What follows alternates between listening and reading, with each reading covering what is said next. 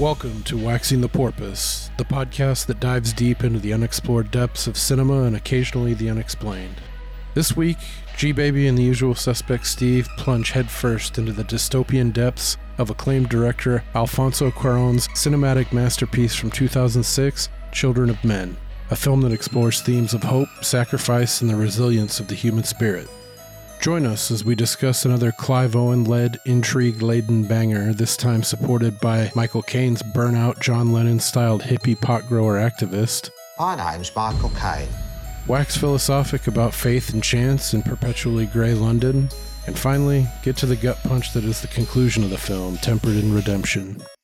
The porpoises, midnight companions and keen observers, traverse a landscape where women have become infertile and the world has fallen into depravity and despair. Perhaps a modern day parable about just how fragile society really is. In a world gone mad and set aflame, the porpoises might just be the only ones keeping their cool. It's a leap of faith, Jack. Let's wax this overcast porpoise.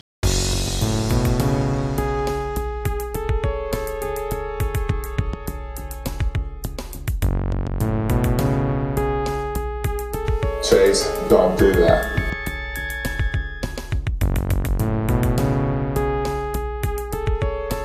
See, we, we working on his brow chakra. We're just in back of the crown chakra.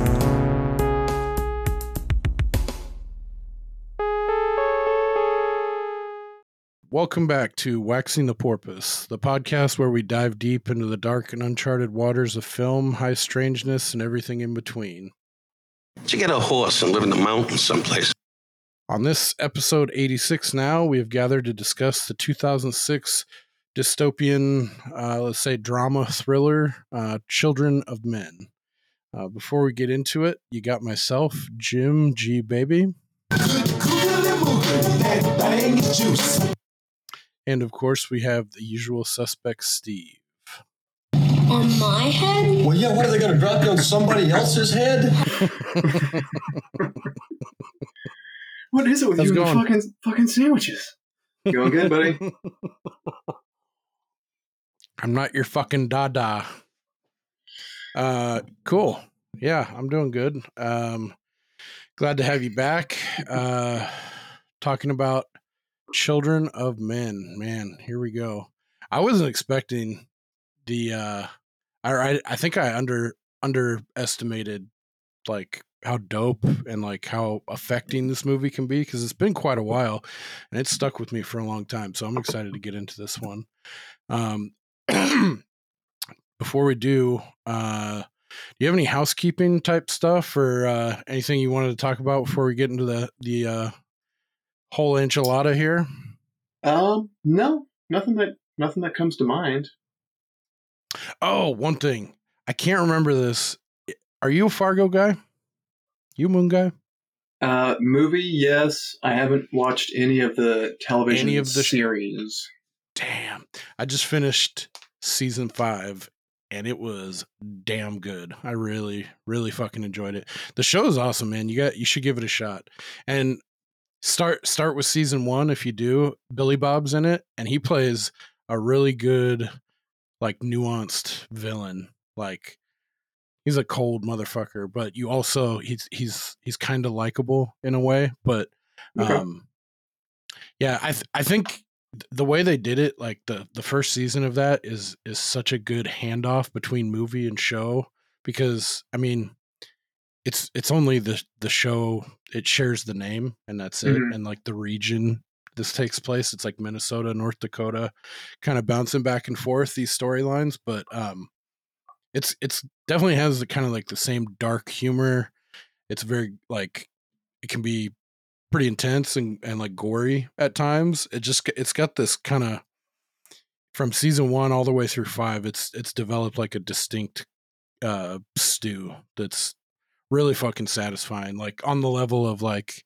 you know how like a Game of Thrones type show transcends like I feel like you've been on the verge of saying gritty like two or three times. I wanted to in my head. I was like, don't don't say fucking gritty. It's I could stupid. see I could see your mouth. it's trite. And then I'm like, I'm my my brain's like struggling to grasp onto a better word. Um, Yeah, it's I mean, fucking I've heard, awesome. I've heard nothing but good things. So I mean, that's that's rare. It's really it's really great. And uh, one of the things that they do like a trademark uh, I think the the maker of the sh- one of the showrunners must must be a really big fan of like drumline shit, but they the needle drops that they use, the music and the effect and when they place it is like fucking top notch. But uh there's this one that's like I can't get it out of my head.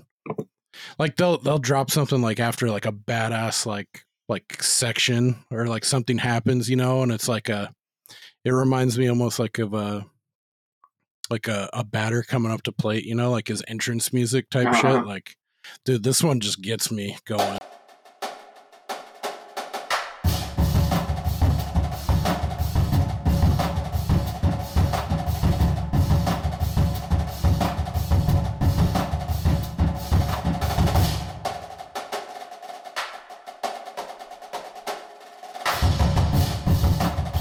It's it's funny because having having not seen the show but having seen the movie, I don't see how that would go It does, man. thematically. But yeah, if you say so.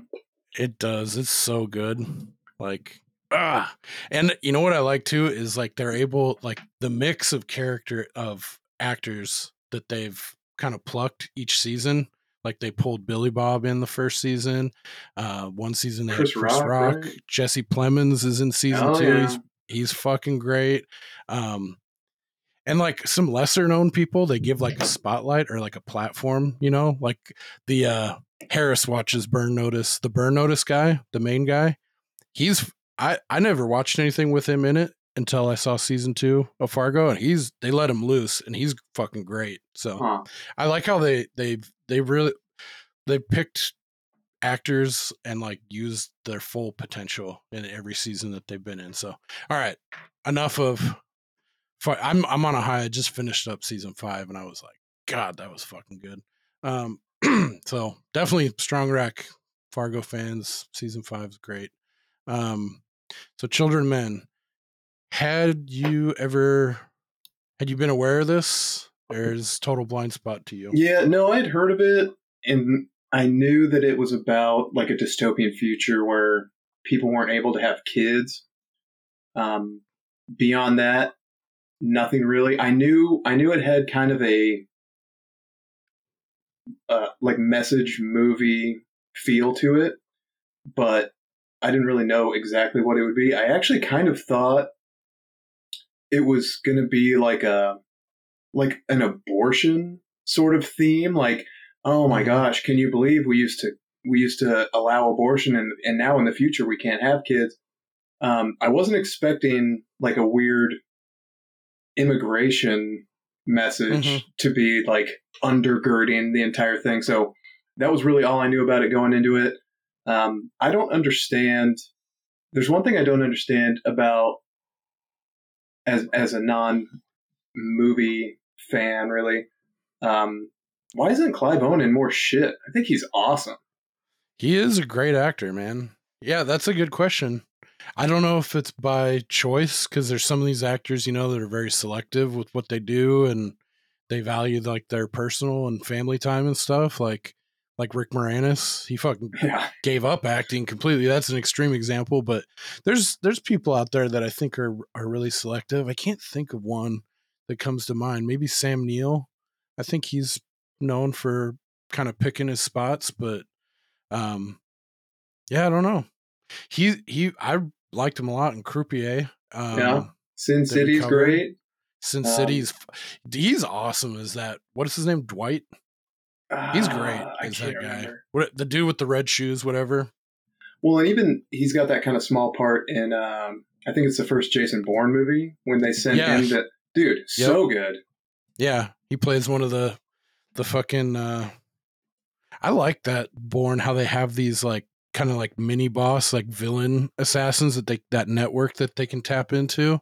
Um he was in another really good movie around this time called The International. It's like a conspiracy kind of um international banking cartel uh shit going on in the shadows and he's kind of like this he's kind of like a fish out of water and he's like thrust into like this game of intrigue. But the international is really fucking good with him in it as well. Um, I'm gonna write that down because I always forget to write down the shit we talk about.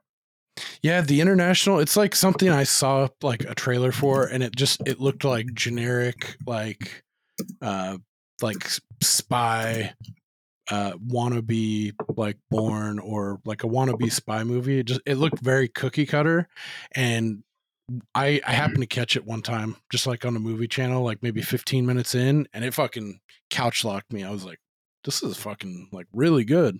Um yeah, that's a good one. I can't think of much else that I've seen him in. Um, but yeah, he's fucking great actor. I like him a lot. Yeah, he seems like he like does like his own stunts. Like there's a couple of scenes in this movie. I'm like, is he really just chunking his fucking feet the whole movie in sandals like that? Because there's one scene where it looks like he fucking steps on something and he's like, ah, fuck, and like he's really he's getting after it. Um, yeah, I'm especially sensitive to that because I'm a shoes on all the time guy. Only socks only come off like to go to bed, take a shower. I was thinking it would have been fun. Like I picture you going to bed and you have like little samba socks on that look just like your shoes before you go to bed. Time for my nighttime socks. Yeah. um so, what'd you think? Um, it was good. I think, I think it's a little overrated. I don't know if Ooh. it's. Yeah, I don't know if it's uh just Mr. the time. takes. Oh yeah, I've got a couple other unpopular opinions coming. I'm I'm sure, but I'm sure you do. I mean, uh, IMDb seven point nine, fine. That's on the upper upper end of the normal. Pretty solid. That is, yeah. Up there. I was actually shocked to see that. I was like, because I like this film a lot, and I was like, I don't think it's a seven point nine IMDb. Yeah. I'd put it more. I'd go seven two seven five range. Well, yeah, I mean, because that's that's like ninety five percent of good movies fall in that range. Yeah, but, I'm not really going on a limb there, but but Rotten Tomatoes is ninety two critics, eighty five with the people. Eighty five seems about right. Um, Hmm. I I did find I did find a couple a couple funny reviews, and then I found one five star review that I don't know what this guy was thinking, but this was uh, William on Amazon, and it starts strange and ends even stranger. He says, "I'm not a huge fan of Clive Owen or Julianne Moore," which automatically is like, why? So he says, "I'm not a huge fan of Clive Owen or Julianne Moore." but they are sublime in their roles. I don't believe that there is a better movie ever made. The story is dystopian perfection with just enough hope, just enough hope to keep it alive. Wow. I I can't abide that, but I did see a bunch like that. People fucking love this movie, the which best movie I've ever seen. No. Yeah. So um I I think I think pretty the, wild. Yeah, I mean, I have a couple little kind of nitpicky things with the plot, but I think once again, this is just a movie that was a better book that they they cut too much out that they needed a little more explanation. So, like we've talked about before, I don't need to be spoon fed all of the background or or character information, but for the love of God, you got to give me a little bit, especially when uh, so like dystopian future movies, not really my favorite. Um, I mean, I really liked 1984 when I read it, but I think the reason why I didn't really like the premise of this one was, uh, you know, 20 years in the future, whatever, uh, people are unable to have children. Um, you got to explain to me a little bit why, if because it was really distracting because I kept thinking was was this like an overnight thing like a an atomic bomb went off and took away the ozone layer or you know it's uh, something got in the water supply of the world and it's the food you're eating or whatever or was it a long-term thing I was a little distracted like I mean if this happened over like a 30 year period they, there would have had to have been efforts to try to curb this. You know, if, if they're seeing the fertility rates go down and down and down, whatever. There was no explanation at all of why now suddenly just there are no new children being born. hmm So that was a little irritating. And then also at the same time, the entire world is on fire. Reasons why also unclear. I mean, you could have done it for with Britain. yeah, I mean, you could have done it with just one or two little lines of dialogue, like, "Oh, you know, um, the U.S. got itself to, got itself involved in another pointless war in the Middle East, and it brought in Russia and China, and it, it created World War Three, and now the only habitable environment is England or whatever." You know, you could have just Right. you could have done something. So I, I just, I don't need That's the, fair. the entire biography of everybody involved as well. But I mean, a little more background would have been nice. Um, It does seem glossed over. It's it's almost seems like a like a a quick highlight reel on the bus that you get when it's Yeah. it shows like Mexico City, United States, New York, Yeah. Lisbon, Portugal, blah blah blah blah, and then it's all all have fallen except for Britain. Like that's that's what you get to like yeah. and I th- I think people throughout the movie they said you know when the world fell or something like that. But yeah, that that is one I was like eh, I'd like I would like a little bit more like like a couple of the dominoes you know right. that Because maybe I feel started like that. because I feel like sort of the point of the dystopian future movie, in my opinion, is not necessarily like let's transport ourselves to that future and, and see what it would be like. There should almost be like a cautionary tale of hey, we are just like one or two bad decisions away from this fucking future. So Mm-hmm. maybe in hindsight, looking back, let's maybe avoid the things that possibly led to this shitty future, you know, instead of just like, because imagine if, imagine if, um, trying to think of a good example, if there was just a movie where they're like, okay, uh, it's the year's 2050, uh, the sun is gone, and, um, you know, the, the ocean is 50 feet higher. It's like, okay, well, what? I mean, it'd be cool to know, like, what led to that instead of just, Right. now we're here, everything is fucked, everything is fucked here, dude. My fucking whites. Excuse me. Yeah, there are, there are a couple parts where, but for me, like the whole, I, I kind of liked that they didn't go into the why about the infertility. I kind of liked that being kind of nebulous, like in the background, like oh, that's kind of weird. Because at the end of the day, when we're zooming in, I mean, it's really just like a battle about survival and like, Yeah. Kee and Theo linking up and like what Michael Caine says at, at a point too, talking about faith and chance, you know, and like, you know, it, I can't expand on it further, but there's a lot of points where it's like Theo takes a chance, you know, and he gets lucky, and and like the interplay between like having faith, it's like, do they have to be distinct, or they can they be th- something that kind of meshes together? Um, that's kind of getting out into the philosophic realm, but um, I, I kind of like that they kept it nebulous because that's not the point.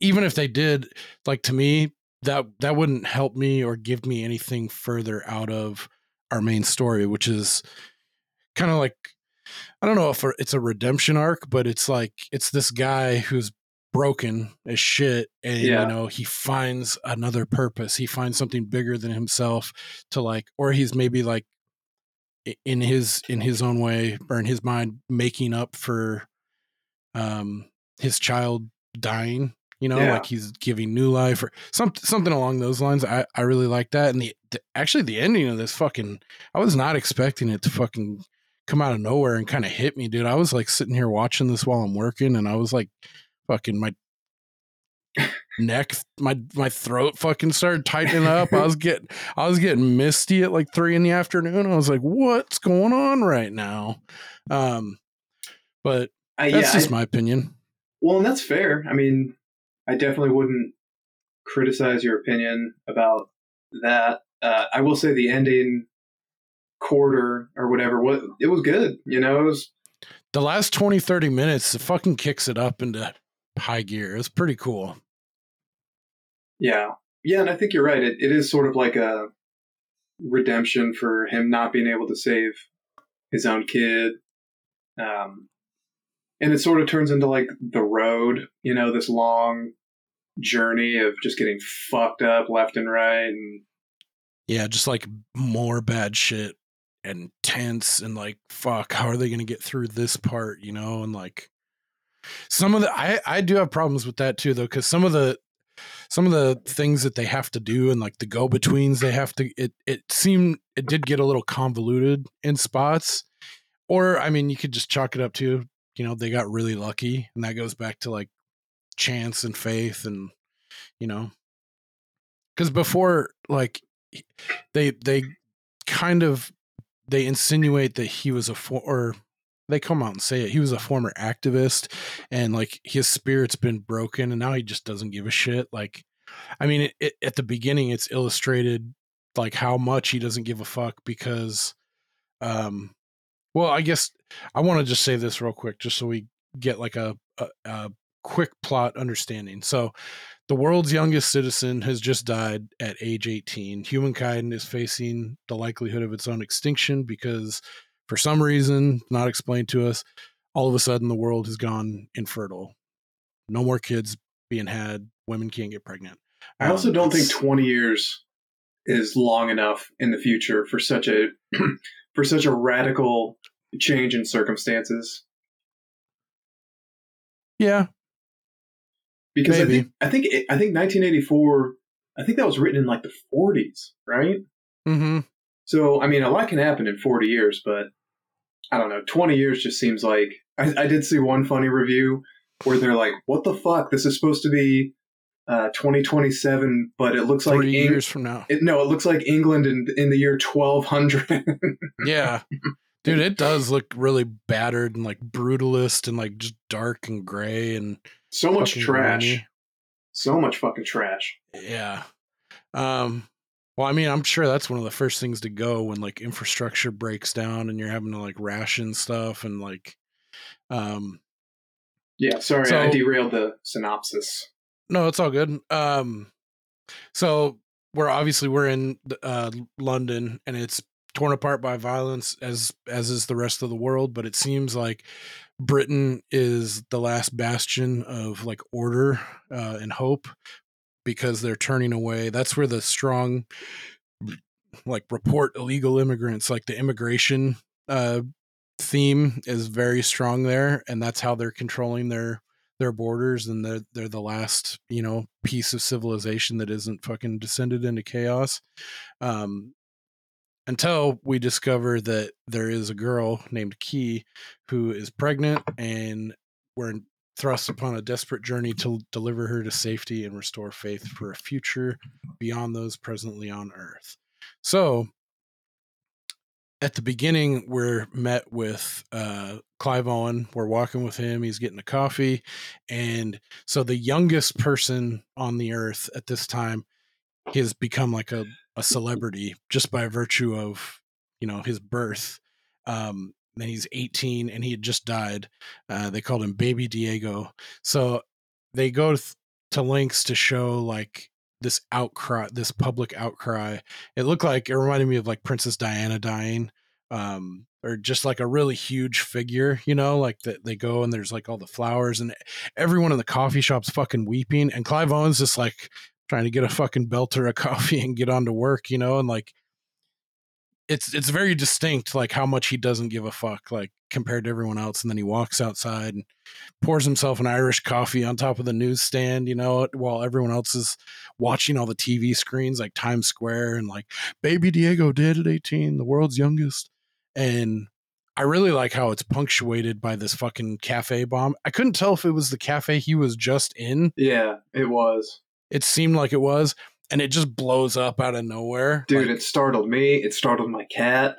There was also yeah. uh, a, a good line later from Michael Caine where he's talking about if you if you wanted milk and sugar, it might have taken you out too. Yeah. so and then dude, that lady coming out screaming, holding her arm, and then it just hits you with the the the credits, the opening or the opening title, Children of Men. I remember that really like it, it makes you stand up and take notice right away. Like, I I, I kind of like that. Um, if watching it in 2006, like it felt it felt like a different kind of movie. Like it drew me in instantly with that that kind of gut punch, that hook. And there's a couple other points throughout the film that that gives you that that same kind of feel, which I I really dig uh, this director's style. Um, but so from there, uh, and I mean, it it paints it again. Like he walks in after that, he walks into the his cubicle at the Ministry of Energy he works at. Um, and all of his office mates are fucking boohooing. They're sitting at their desk and they're crying for baby Diego. And, you know, still him, he's just like, what the fuck's going on here? And he's like, fuck, I can't deal with all this shit, you know? So he goes to his boss and is like, I need the day off. Insert, my name's Michael Caine. Um, what do you think of Michael Caine in this, playing the kind of like the the former burnout hippie pot growing activist John Lennon fella? Yeah, I thought he did great. It, it's weird. I thought so. His wife, who they didn't really say explicitly, but they sort of implied she got like beaten senseless by the cops or whatever. MI5. She looked so much like Julianne Moore. I thought, are these her parents, like his former in-laws? Oh. And it wasn't until like I, I ended up reading the Wikipedia page, and it, it just said this was a friend of his. But Yeah. I felt like the the wife looked so much like her. It could have easily been her parents, and they're old enough, and you know, Yeah, I can see that now for sure. But yeah, they do. I like how he sprinkles in some of the exposition. The director, like before that, it we we get to Michael Caine's house where they're just hanging out, and it goes through like all of his newspaper clippings. Like you can see, like okay, he was a former like hippie activist, and it talks about his wife Janice. It was like Janice, whatever, and she was like looks like she they met probably at rallies and shit because she was like a, uh photojournalist yeah, and and then it ends with you know like that headline it's like what is what was it? it was like mi5 deny involvement in torture of photojournalist and then it shows Yeah. her and she's like catatonic she doesn't speak and it's like oh okay so yeah they fucking they did something to her um because she's just like catatonic the whole fucking movie but um yeah michael caine's got this hippie compound in the forest just outside of London. I was like, where is this? I was, Yeah. I, I'm not familiar with British or London geography. I don't know if it's it's like 30 minutes and like out of town and you're in the forest. It it seemed kind of weird. It looks like they're in Oregon. I kept Yeah. thinking. Or like the Emerald Triangle. Strawberry Cough. Um yeah, another thing you see too, which kind of scratched that itch about like, oh, what's going on? It's like big billboards that say avoiding fertility tests is a crime. You know, like yeah, going to that, like this is where we are, and like, um, and then right beside it too, it's like report Ill- illegal immigrants, and then the one I like too is like the world has collapsed, only Britain soldiers on, and all this the propaganda type stuff, you know. Um, I don't know. I, I the dystopian world and like some of the technology that's being used, it didn't seem so far fetched. It seemed like, yeah, we're pretty could be pretty close to something like that, you know, going down and like this is the world we live in now. But uh yeah. I will say this might be an unpopular opinion, but just looking at it like pragmatically as an old man, um, if the entire rest of the world has gone to shit, the island of Great Britain could not support the entire world population. So right. I mean, I get the point they're trying to make of the, the xenophobia or whatever, but it's like, okay, but if this were to really happen, this would not be sustainable to have every single person in the world who's survived coming here. So I don't, Yeah. I don't feel like it had the impact, at least with me, that they were going for. It's like, well, yeah, how could this, how could this possibly work in reality? Yeah. I mean, if this was reality, they would just be killing these people. They wouldn't be putting them in these camps. They would just be Yeah. shooting and dumping them in the River Thames. God, that's one thing. It's like, how do you get a tuh out of that? Um, yeah, Dude, they have so just- many fun city names over there that you would love, like Stratford upon Avon. Yeah. Eastwatch by the sea. S- Swansea. Uh, fucking Brits. Uh, Limeys. Uh, oh, and then we get we're we're also I like how they slipped in this this drug. It reminded me of uh, what is that shit? Prestique. The Oh, quiet yeah. us. Yeah. Quietus. The fucking the Well, government. is that the is that the suicide drug? yeah. Okay, yeah. Yeah, it's like a picture. It's like a background of like blue sky and like big white fluffy clouds, and it's all quietus. I'd like to see what the commercials were for those, but yeah, it looks like things are so bad that governments, world governments, maybe just Britain, are mailing out fucking packages of suicide pills to fucking the citizenry if, if it just becomes too much. Um, yeah, I was like, Ugh. but I mean, Yeah, the closer that- we get to That's not too far 2027, no, yeah, that's fucking wild. I mean, I don't. I'm no expert in Canadian medical treatment, but I think they're they're increasing their uh, euthanasia uh, policy to include people who are willing to end their own life just because of like mental illness. Not you know, not like somebody who's in stage four renal failure and where it's Right. you know it's like um I Like just someone who could actually use it. Yeah it's like nah I just want to check out and they're like all right go for it go for it eh Yeah, that's one thing. yeah, hoser. Uh, that's one thing I never understood. It's like, how could you deny someone if they were wanting to end their own life out of like sheer physical and Yeah. mental anguish and pain, unrelenting that you know as like a medical professional isn't going to go away no matter how many drugs or whatever you throw at it? It's like, fuck it. yeah It's like have mer what haven't you heard of mercy? You know, shit. I know that's like the whole Hippocratic oath, do no harm and all that, but it's like well we talked about think about that. it another way. Aren't you doing harm by not you're, yeah, letting you're, this you're person just prolonging their check suffering. out? Yeah. Yeah, well, we talked about that that doctor who was on trial last year, Doctor Husel, who he had all these patients at the end of their life, and he was just like pumping them with crazy amounts of fentanyl. I mean, their their tolerance had gone way up, so it's not like he was overdosing them on purpose. But he's like, "Fuck it, these people are suffering. I'm just going to give them as much as their body can handle, Right. so they're at least their last few days or weeks are at least comfortable because i mean i feel like we've all seen uh, older people at the end of their life and it doesn't always look pleasant Yeah, it's rough. And I mean, not to throw the financial aspect in there too, but I mean that could be a big one too. Like think about uh, like I think about if if I were terminal and I was having all kinds of pain and all this, you know, mental anguish and shit, and then like the proposition of having your family watch you die slowly and fucking bleed the family dry too. It's like right you don't you you don't want that to happen to your family either, you know. So that would even add to that pile of like, just fucking let them punch out if they want to. Like, goddamn.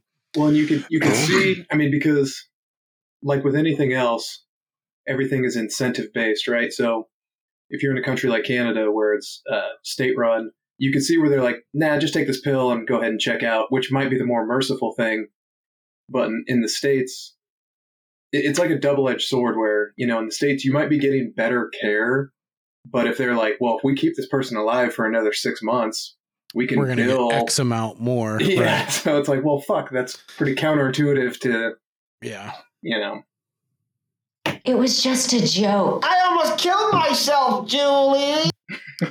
Um. sorry. So let's let we went on a bit of a tangent there. Uh. So back to the flick. One one of the the things that that happens is Julianne Moore somehow comes back into Clive Owen's life. I gotta quit calling him that. He's Theo. Clive Owen plays Theo. So Theo and uh, it kind of helps because Julianne Moore. Yeah. I think her name is Julian. yeah Um. big stretch So it, it it comes out later on a little bit that they used to be married. They had a child who died at a tragically at a young age because there were in 2008 in this timeline there was some big flu pandemic uh, and he didn't make it. So um, they're estranged and then she has gone off to there's a couple different factions. There's like these religious zealots that out of this infertility thing that have formed and then there's the they call they're called the fishes which is a so-called terrorist organization but they claim to not be terrorists anymore that are fighting for you know equal rights and the rights of uh, immigrants to come in um, for sanctuary um, so that's their platform and you know she's like we don't bomb anymore and i was like oh okay we're we're good now um, Yeah. but No, she swears up and not down anymore. yeah That was once. Or yeah that was twice, and I was out of line. um, Call this game fair. Or I'll go to the papers.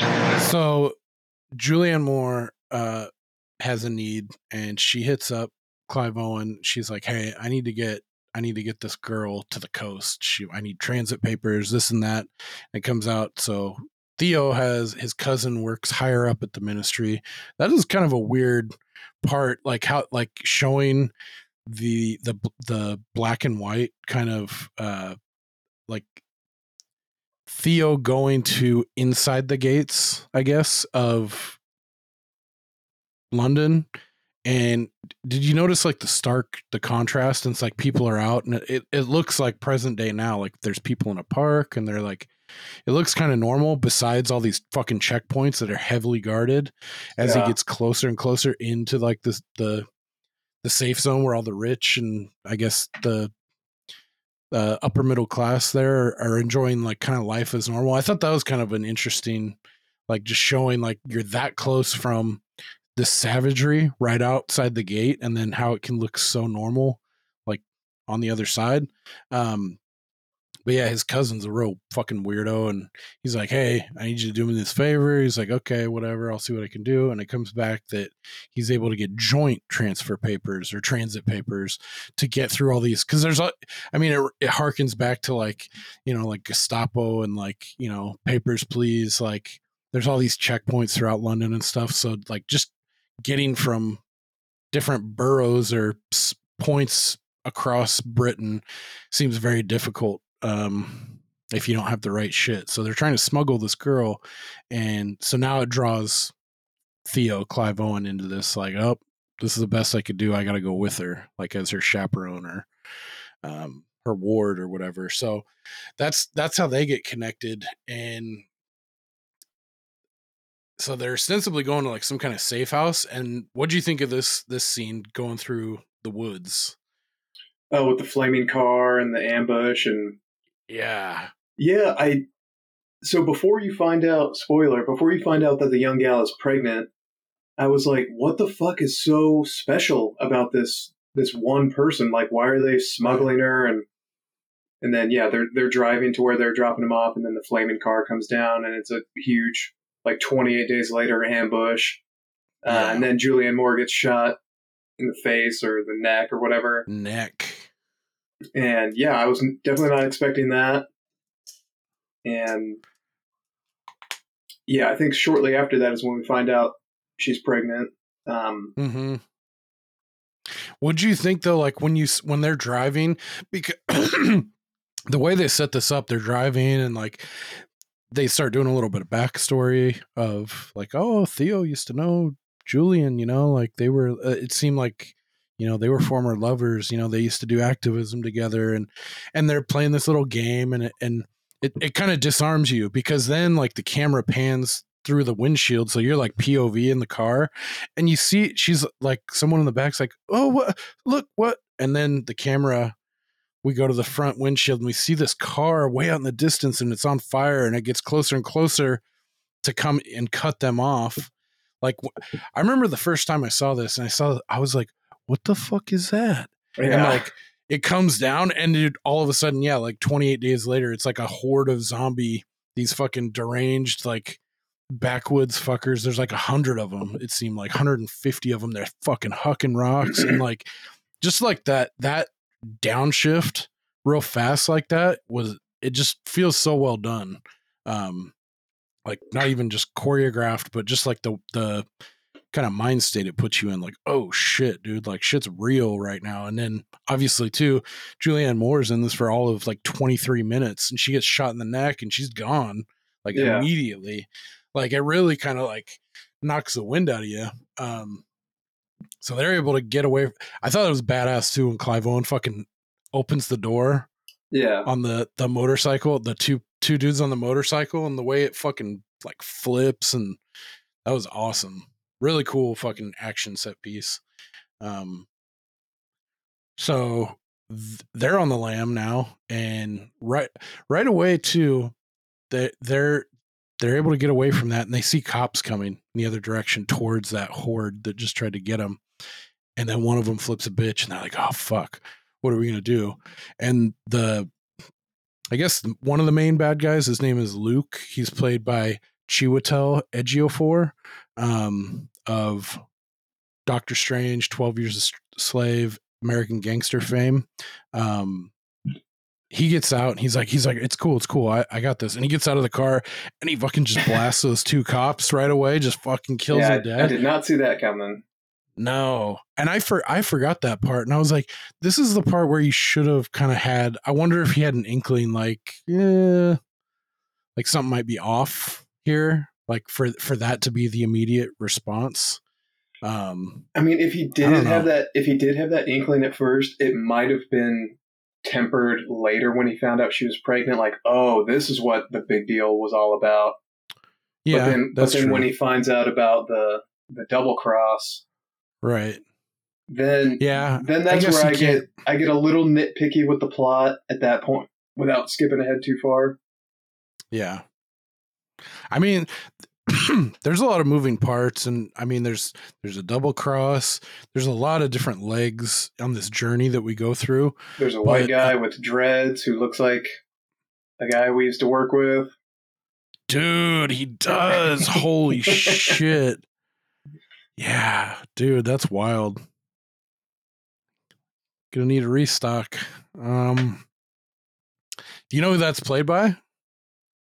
Uh, yeah, Charlie The- Hunnam, yeah. the fellow from Sons of Anarchy. Early never- role for him. I never watched. I never watched that show. I didn't get into it either, but he was in Pacific Rim later on, and he was just in a really good uh, Guy Ritchie film. Have you seen? I think it's called The Gentleman Oh yeah, I have. with Matt McConaughey and Have you seen Hugh it? Grant. Oh yeah, Okay, I liked it a lot. dude, I liked it so much more than I was expecting because Me too. Uh, Colin Mc- Farrell in that fucking tracksuit. yeah, Matthew McConaughey. I'm just kind of lukewarm about. Um, I They- like him a lot, but yeah, I thought he was he didn't really blow my nuts away in it. I mean, he did better in it than I was expecting. So when I Guy Ritchie, I like a lot. Um, Matthew McConaughey, lukewarm. And then when I was reading the plot, like, oh, a marijuana farmer, I'm like, ah, I really just don't care. But then we watched it. I was like, damn, this is so good. It, it reminded me of Snatch, just as Mhm. you know, obviously because Guy Ritchie. But yeah, I liked it so much more than I was expecting. And I and I knew I recognized Charlie. Hun, what is it? Hun Hunnam. Hunnam. Hunnam. I knew I recognized him from something, but something that I liked, but I couldn't remember what it was. So Yeah, he was that main dude that was shacked up with uh, Hugh Grant. I liked Hugh Grant a lot in that too. He was pretty fucking funny. yeah, And as that in that role was really funny. I wasn't expecting that. yeah, Um, I really Yeah. like that movie a lot. that was a good fucking movie. But yeah, that was him. Um, Chiwetel Ejiofor, he's awesome. I, I really liked him in. Uh, any fans of Firefly out there, he was in the movie uh, Serenity. He's a fucking awesome villain. Like, kind of like this guy, only he he's like an assassin that's just on this this crew's ass the whole movie. And he, he's a really really good fucking villain.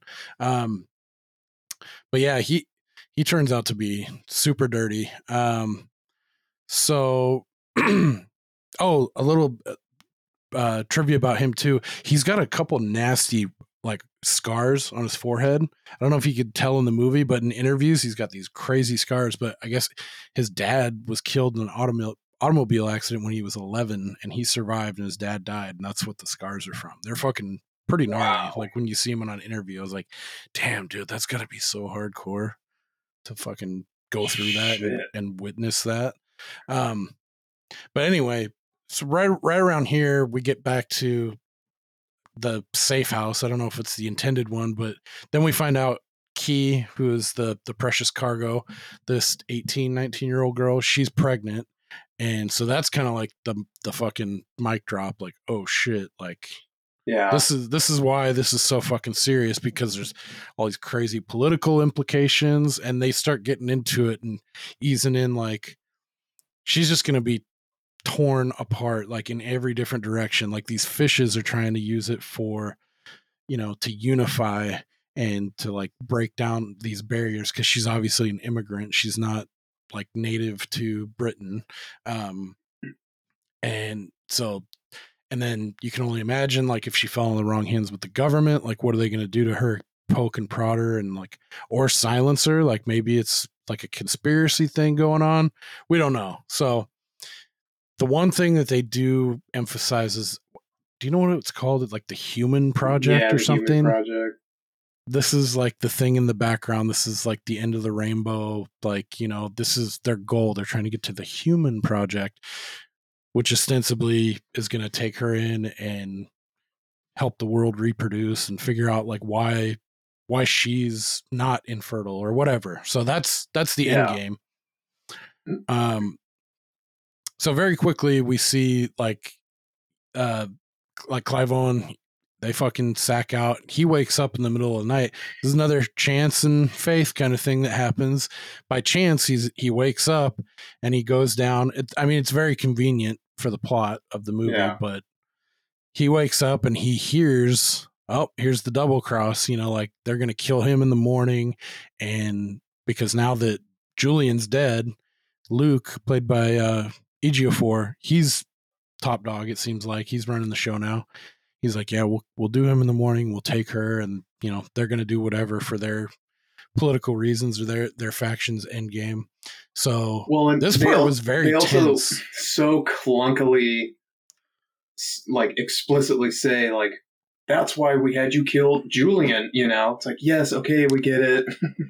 Yeah, I mean that is that's where the exposition kind of goes into the other direction where they're really spoon feeding it to you. But yeah, so yeah, they're like, like yeah, that's we, we fucking killed her, and like you know we we're the bad guys, like right. with a megaphone. Um, so Clive Owen's like, fuck, we gotta act, you know. So like that whole scene, like I remember the first time I watched it, and it, it hit me pretty much the same. It's pretty tense, like them kind of moving in the shadows, and I also didn't really. It doesn't feel super believable, especially like the way like they get in the car and they have to jump start it, and they're trying to push start it. yeah, It's like they have cars there and there's like 20 people with automatic weapons. It's like, how were they able to get out of this compound like that? Well, and there I was mean- the, there was the car chasing them, which suddenly disappeared, and it was, it was just well, they, they went down the hill and they try, they're supposed to turn right. And it's like, oh, fuck. The driver just went straight. And it's like, that's super convenient that he, it's like, how many times has he taken that right? yeah. you know like and he knows these roads and it just happens to like crash and like yeah everything works out perfect for them to get away um which does it, it does that felt a little cheap uh, a little weak but anyway they get away and um what happened is that where they he takes him back to michael caine's my Yes. name's michael caine Yes. um, so go back to Michael Caine's little pot outpost where he's fixated on making people smoke his weed and cough and say, "What's it taste like?" Strawberry cough. um, so, and then that's where we get some more exposition. We get the backstory, like, yeah, they used to be together, him and Julian, and their son died, and blah blah blah blah blah. So Kee hears that, and like, she's like, oh, you know, like it, the bond of of her, her and Clive Owen, like it it gets whittled down towards the end of this movie, and it's just them at the very end, you know. So it shows them kind of their their progression of, and it's kind of built in though too which feels a little cheap because she's like, Julian told me to trust you, so we'll do whatever you say. You know, it's like this guy could be fucking just as shady as as Luke. You know, trying to use you for his own gains. You don't know, Yeah. but they kind of bake that in, which is convenient again for the plot. But then, of course, we get an alarm. It seems that the fishes have, have tracked the crew back to. This is one of my favorite scenes too. Is Michael Michael Caine going out? What do you think of this scene when well, he's like, so- "You guys get out of here. I'll take care of this. I'll, I've talked myself out of worse." Yeah, I mean, super good, super like touching. But right before this part is where I, I have to take a little bit of issue when they're trying to map where the human project boat is going to be. Oh yeah, that's a whole convoluted thing with mirrors and shit. Yeah, and it's like, okay, you have the only pregnant person in the world. You've got to come forward and like go to the authorities in some way because which which you find out later when when everybody sees her with the baby everything like, else oh, everything else goes away it doesn't matter what party you're part of or whoever it's like you had to have known that would be the reception you would get but instead they're like let's sneak into a refugee prison to maybe get on a boat that, to go to another boat that we're not exactly sure is there like where the fuck it is? Yeah. If you're playing the odds- GPS. that seems Yeah. extremely far fetched. Yeah. Um, so that that's my biggest issue with the plot from here on out. I mean, But- Clive Owen says that even too. Like when they're all kind of when they're like the brain trust is talking, like, what do we do? You know, this, that. He's like, fucking go public. He's like, Yeah, open the shit up. It's like, cause yeah, that's what would happen. It'd be it'd be so wide. The optics on it would be so big that she would be her. She would make herself unkillable. I feel like well, yeah. I mean, the entire point, the entire world world. fire. if you're afraid of being like probed and prodded, the entire world is going to pamper you beyond all recognition because they want to keep you alive, keep you healthy, and yeah, study you for for the benefit of everybody. It just seems Yeah, like it's like what? what's what's the human project gonna do on a boat out in the ocean that you know the the state can't do? You know, like I mean, I I have my mistrust and problems with the government and stuff too, but something like that that big that big of a bomb, even in this dystopian nightmare uh, of a landscape we're dealing with, is like it's too big for her to just like get whisked away or something, you know. But yeah, that that part does feel a little cheap because yeah, they really have to go through the fucking ringer to get her where she needs to get be on this boat at the for the end game. But um, But the Michael Caine scene you were you were asking about, uh, super nice because you can tell when he's talking to Clive Owen, neither one of them believe he's going to make it out of there alive, but they're both sort of silently agreeing, like, "All right, this is fine. You know, we'll just go ahead." And and then when he goes in and kills his wife and dog, mercifully, yeah, those I I thought he would. I don't know if he took the pills too, the quietus pills right before, or I don't think because so. I don't know if, if if that shit works immediately, but I couldn't tell if he took that stuff too. But either way, yeah, he he puts his wife and and pop out of his out of their misery and kind of goes out there and he's like, hey, I don't, I haven't seen him, you know, and they come out with a, a piece of that fucking what's her face left like the map and shit and it's like oh look they're going to brixton hill or wherever the fuck and then Clive Owen gets pissed. He's like, "Get the fuck away from me." He's like, "Yeah, use your fucking brain, man." It's like, "Yeah, let's leave this like prime gold real estate intel out in the open." But it was Well, fun She to gets see. her she gets her comeuppance shortly. Yeah. Um, dude, I like that too. Like jumping forward to her going away. Uh, she's like, "Oh, but no, Miriam," and then Clive Owen's like, "No, she's fine. It'll be okay." And they immediately put a black bag over her head, and it, she's just like gone. It's like, eh, I don't think so. yeah, bye. Excuse me. it was nice Um, knowing you. But yeah, Michael Caine, he fucking they shoot him in the hand and he fucking spits on him. he's like, "Fuck you!" and he shoots him in the leg. And then he's all, "Pull my finger," calling back to a previous like thing. And yeah, then they just fucking shoot him right in the heart. I was like, "Damn, man, that sucks." Yeah. But yeah, you went out like a fucking savage, letting them go. Um, I guess we don't need to synopsize the rest of the flick, but a bunch of shit happens. They go back and forth. They they get they go through a a series of intermediaries started by Michael Caine. He's like, find this guy, make sure you call him a fascist pig. Dude, I thought we were gonna love Syd. He started. Yeah, he he turned- started off as such a badass, like yeah, he was tough cool. guy, funny guy, sympathetic, um, no BS. But then when he turns, it was like, fuck, man, I thought you were gonna be a, a cool dude. Yeah, I that felt a little cheap too because I've seen that done so many times in movies, you know, like where you get to like like they endear you to a, a character and then it turns up, yep, the money was right, you know, or it was, you know, I couldn't pass this up. It's like, so you're fucked now. Fuck Yeah. all that other shit I just said. Like but yeah, this guy I think he did a really good job as as Syd in this character this this role. Um also at this point too clive owen has been marauding around the london countryside in nothing but fucking flip, cheap ass flip flops Oh man, that don't even fit him dude. It's fucking wild. Um and then they go to like th- this third act in a lot of spots felt very like saving private ryan like like the level of like the the battle and- it just turned into like a weird war movie.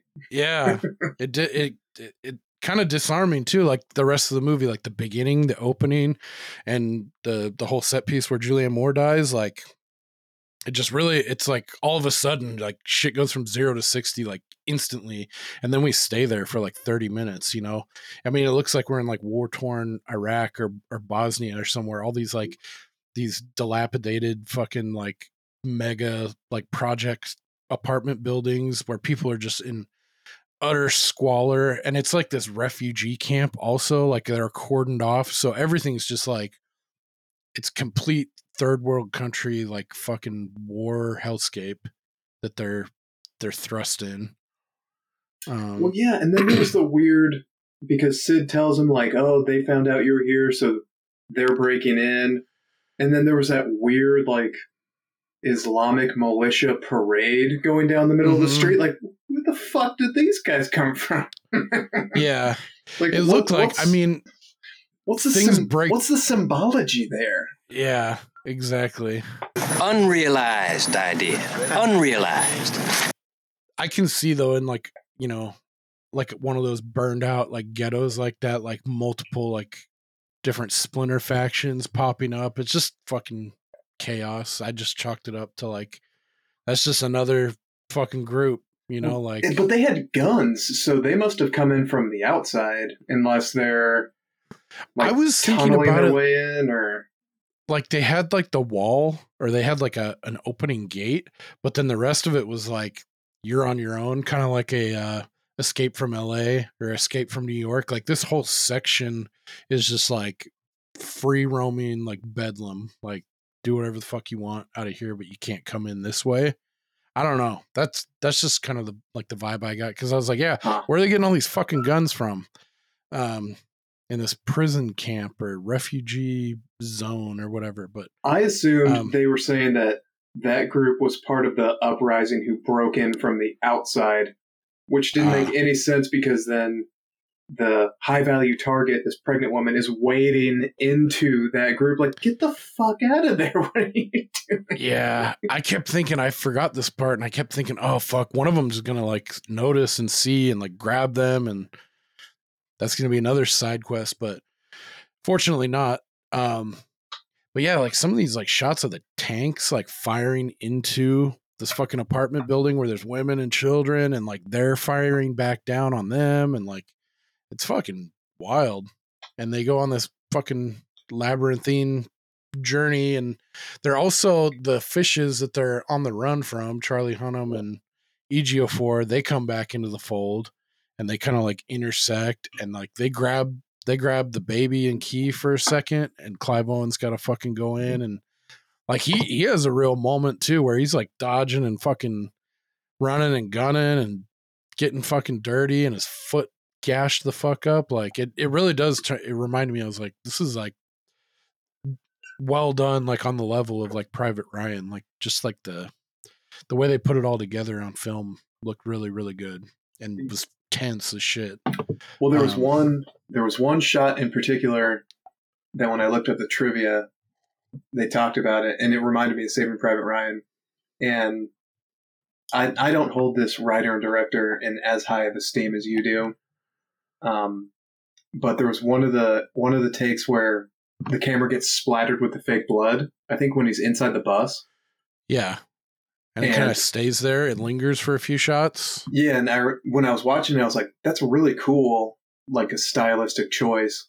But the the piece of trivia I read was it was an accident, and the director tried to cut, but they just couldn't hear him over all the commotion, so they just left it in.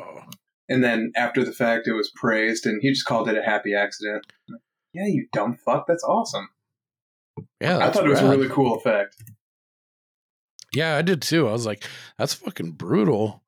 Yeah, well, Um, I saw the same the the same uh Cuarón, the writer and director. He chose not to read the original novel because he said Nice. he feared it would compromise his vision for the project. That's an interesting choice.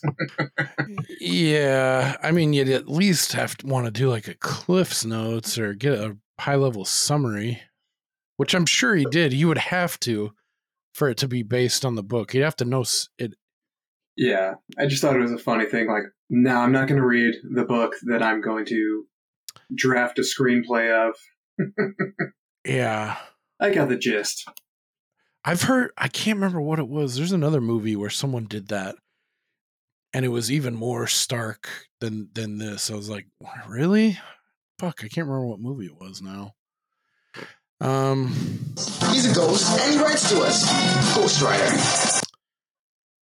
So, I w- one of the, I mean, most poignant points of this film is, I guess we totally glossed over the fact that Kee has her baby in the midst of all this commotion, like in the span of a day and a half or so, Uh, getting the- from in point the- A to point B. in the dirtiest room of all time. Yeah, the most disgusting, dilapidated fucking.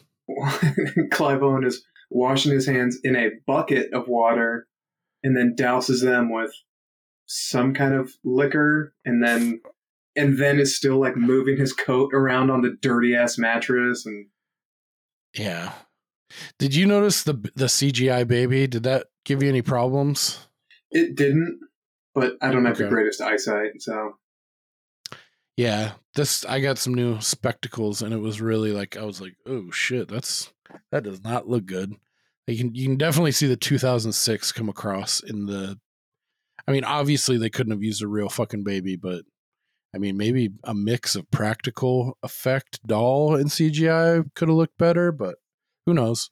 That's a very small gripe. You don't see the baby's face a ton, but she Like- has a fucking baby. and I, and I like when they find out it's a girl she's like I want to name him name a bazooka he's like I was just getting used to Froly Froly, yeah. Which when she says earlier on, she's like thinking about naming it Froly, and he's like, "What? You can't name it Froly." I was like, "It's kind of a fun name. I can, I Well, can but also I can you- get on board with Froly." You also have a rich history of floating really bad children's names. That's so- true.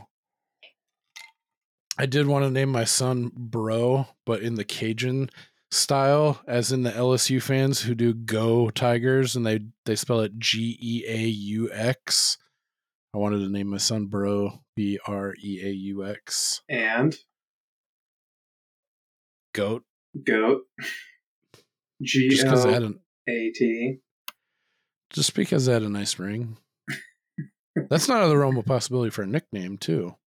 If he has goat-like characteristics, real stubborn, leads with his head. Um, so Little tiny goatee. that too. Yeah, he might grow facial hair. Dude, I didn't I couldn't grow a beard to save my dick until I turned like 25. Hmm. Yeah. Anyway, um so Kee has the baby. So this last like set piece 20 minutes she's fucking carrying a baby whose ears ha- eardrums have to be blown out. Oh And, yeah. um but the scene that's that really kind of hits you a powerful moment is so I, I liked the, the lead up like she has the kid and like all the chaos is ramping up and we get to this crescendo and the baby is crying throughout. And i feel like more and more people start noticing like she, they're going through this you know uh this apartment and you know there's terrorists there's freedom fighters on one side then there's you see the the paramilitary military force of britain or whatever and they're coming in trying to each side kind of notices and it's getting louder and then it kind of it comes to that point where they all stop and like the guy i think i think one of them's like ceasefire ceasefire Yeah. on, on the the british like the soldier side and both sides stop and they see and they're allowed to like go through and they it's like moses like parting the red sea like like everyone stops and like oh you know like what are we doing here but then i also thought it was kind of funny because all it takes is like 30 seconds of that and then someone lobs a grenade or a fucking mortar and they turn around and forget about that fucking baby at light speed and the wars the fight the firefights back on and they fucking abscond through this fucking tunnel cave with this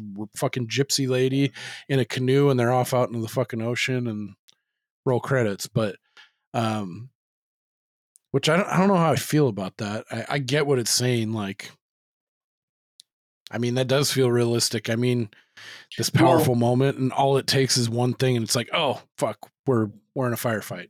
Fuck that. Well, yeah, I mean, I think it was sweet because it was like a brutal firefight, but then this like universal truce happens when everybody sees the baby, but it could only last for so long, and Right. so so once they're gone, I mean, then then you end on a really sweet note with him Yes. bleeding out in the boat, trying to get her not to worry, and and she says Dude. she's going to name the kid after his Dylan. dead kid, Yep. and It's like it's a girl's name too, and he fucking has this moment where he's like, just floors him, you know. Ah, yeah, it's man. like he, he's finally okay and he can just let go and and die. Um, I didn't mind because because I imagine some people were irritated where it ends before they even get on the boat and like, well, what happens next? That didn't bother me that much. Yeah, I was I liked that. I'm I'm glad they did that cuz I could I could have seen them dragging this out another 20 30 minutes to get really give you the ultra happy ending, you know. I like how it leaves off on like there's there's a little there's a glimmer of hope now, but Yeah, they don't they don't wrap it up in a nice little bow, which I I, I appreciate and I like that too. yeah. I don't I don't necessarily need like everything to be wrapped up like you said in a bow at the end. I just I just wish there would have been a little bit more explanation on the front end. But Yeah, I was thinking like I would have been fine with this being like two and a half, maybe even three hours if they beefed up more around the first third and maybe the second act, expanded upon that. Like you said, maybe a little bit more exposition about what's going on, fill in some, do a little bit more world building, maybe a little bit more character development. Couldn't have hurt too, but who knows? Maybe that would have dragged it out and made those intense kind of scenes feel a little bit more flat who knows but yeah i i definitely could have rode with with this world and what they were putting down for another half hour for sure so long as they didn't tack it on the at the end yeah, well, and I bet the book had such good background on Theo and Julian and get you really emotionally invested. I did. Yeah. I did read one review where the guy says uh, the novel must have made much more sense than Cuarón's cheerful but incoherent screen adaptation, which I think that's a fair criticism. I, I feel like it, it was just kind of yeah who knows if the, the book's down. Even more brutal or like has a has a less than cheerful kind of take on it towards the end. Um i could see being a fan of the book and and feeling a little shortchanged So the the the tiny bit that I read said that in the book,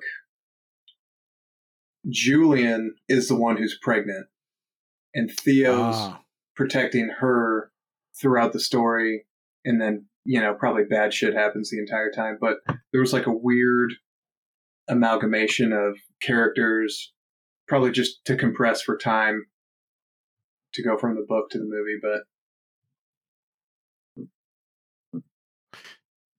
I got a fun piece of trivia. The title of the source novel and the movie, Children of Men, comes from Psalm 90. Lord, thou hast been our dwelling place in all generations before the mountains were brought forth, wherever thou hadst formed the earth and the world. Thou turnest man to destruction and sayest, Return, ye children of men. For a thousand of year, for a thousand years in thy sight are but as yesterday when it is past, and as a watch in the night. Are you familiar with that passage, Stephen?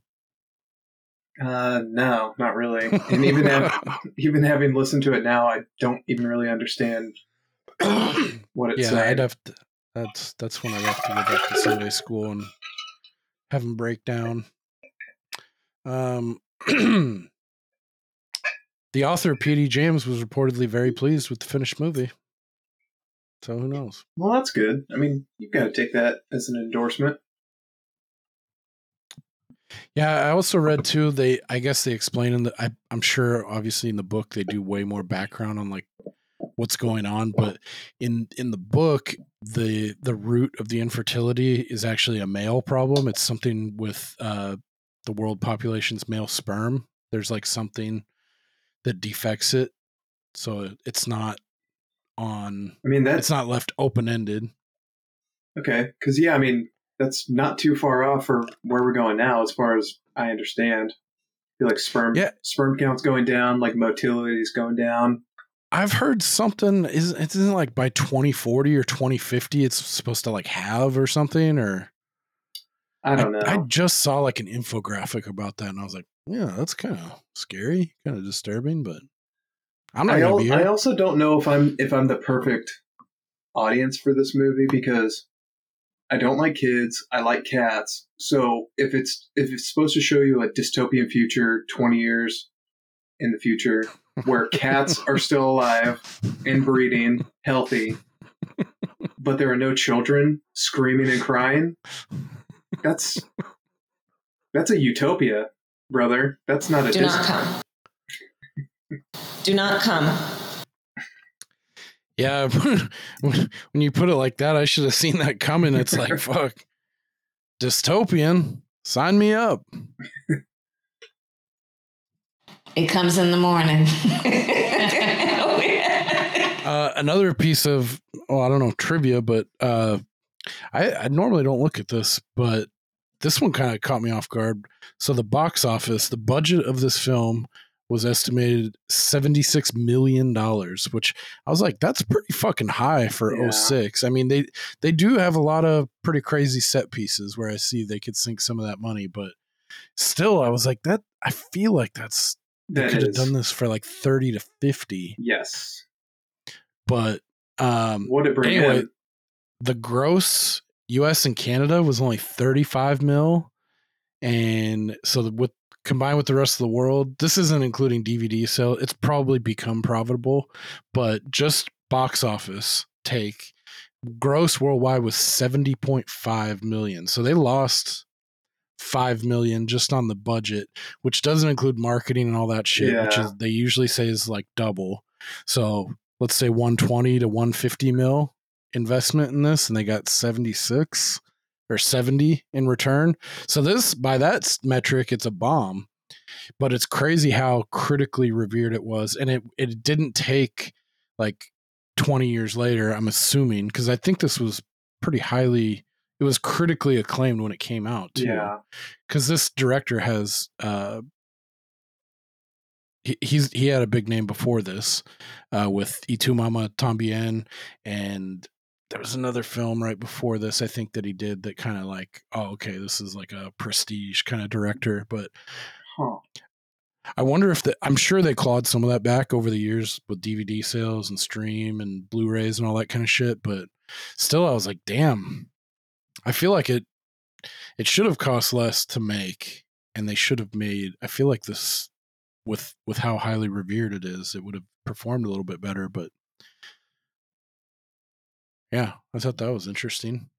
Yeah, I really and not to gloss over the end. The end is really that's that's the the scene that got me that I, I wasn't expecting it to and i'm i'm sure because when i saw this i was like 21 i saw this in the theater and seeing it now damn near 40 with two kids definitely hits you like i've never dealt with loss but you can only imagine like you know and it it, it goes back you you see like he's given up theo throughout like he's just like a shell of a person kind of walking through doesn't really give a fuck like yeah and you know he's had to deal with the loss of his kid probably never really processed that or grappled with it and you get this nice closure at the end with him and i like to because at, at, first i was like oh fuck is something wrong?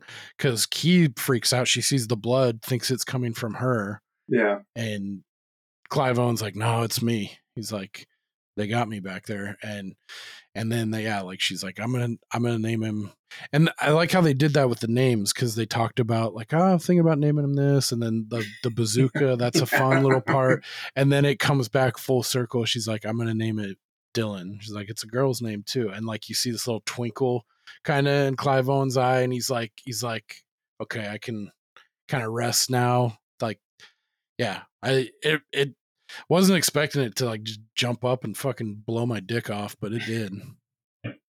Yeah.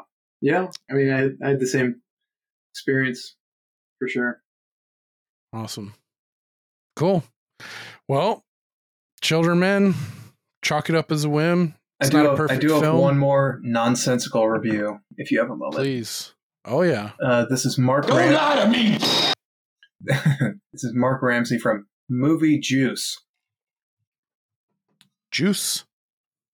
I'm going to need your help with this one because it doesn't make any sense to me. I'll try. It says, "There are no more children left in the world!" Exclamation mark. A world where Pixar gives up movies for CG animated select comfort sleep number bed commercials.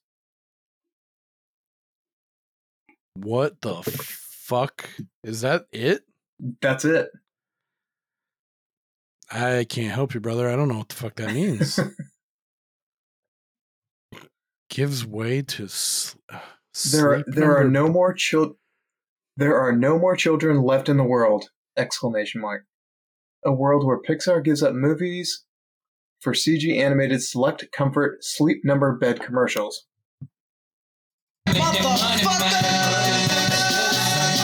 I don't know what that means. Yep.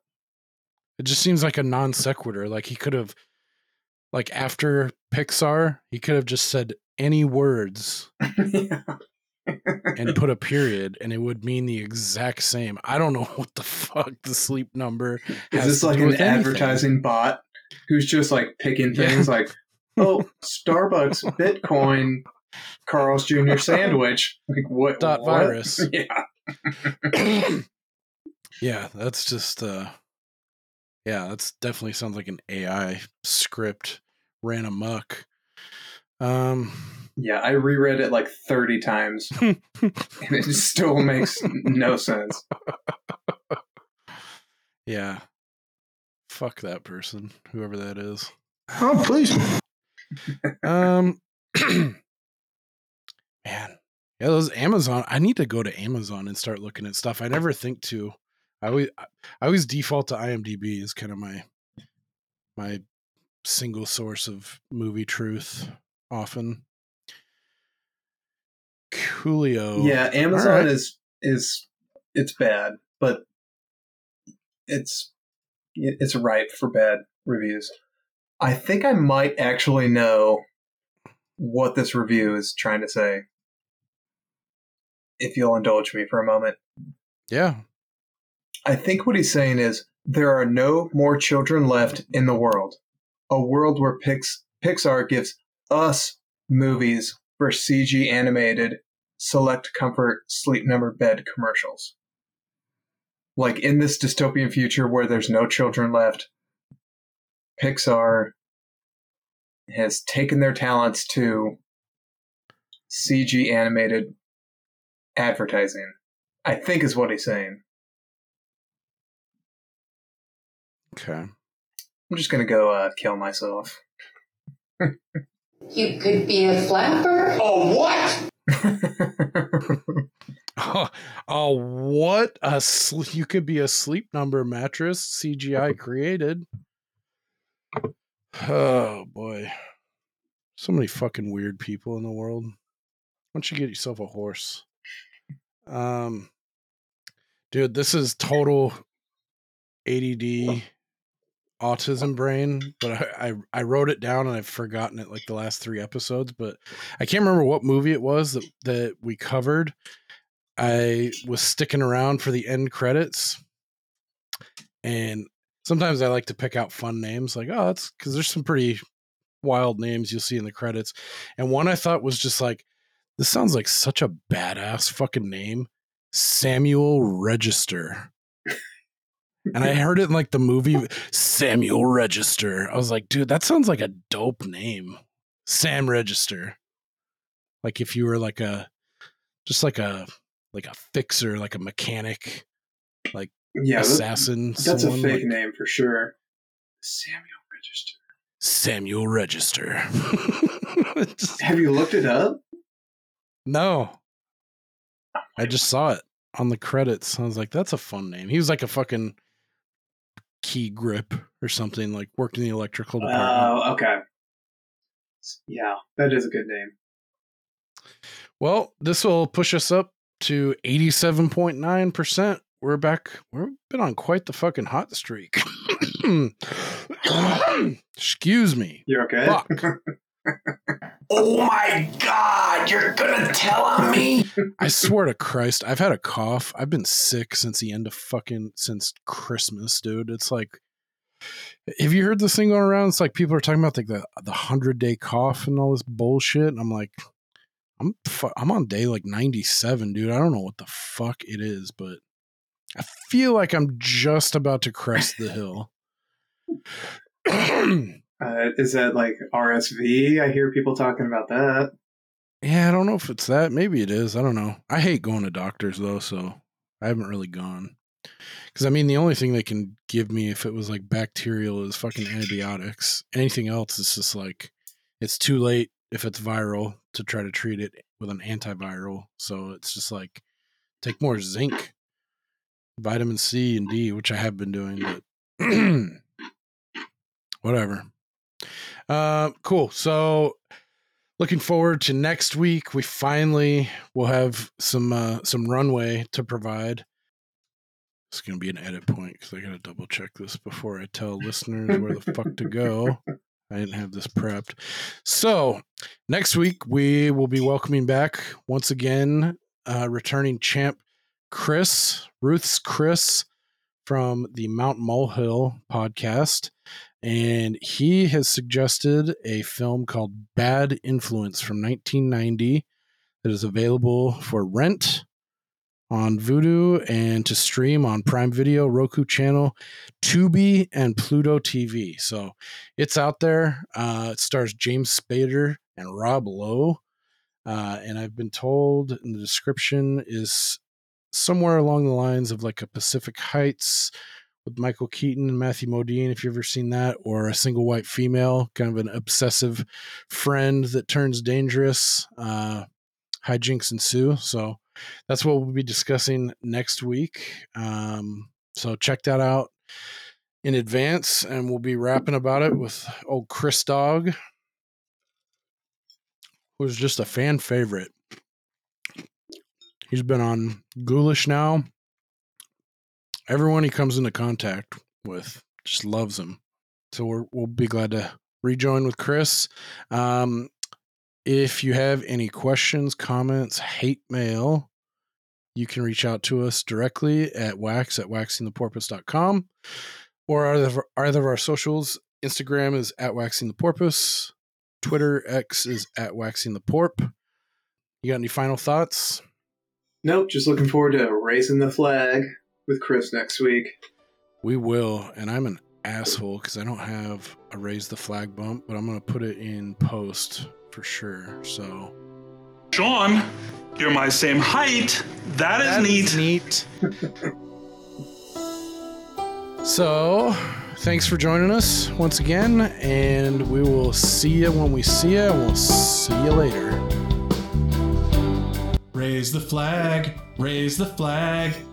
If you're ready for a little more ponchos, raise the flag, raise the flag. You're ready for a little more ponchos, Mexican buffet.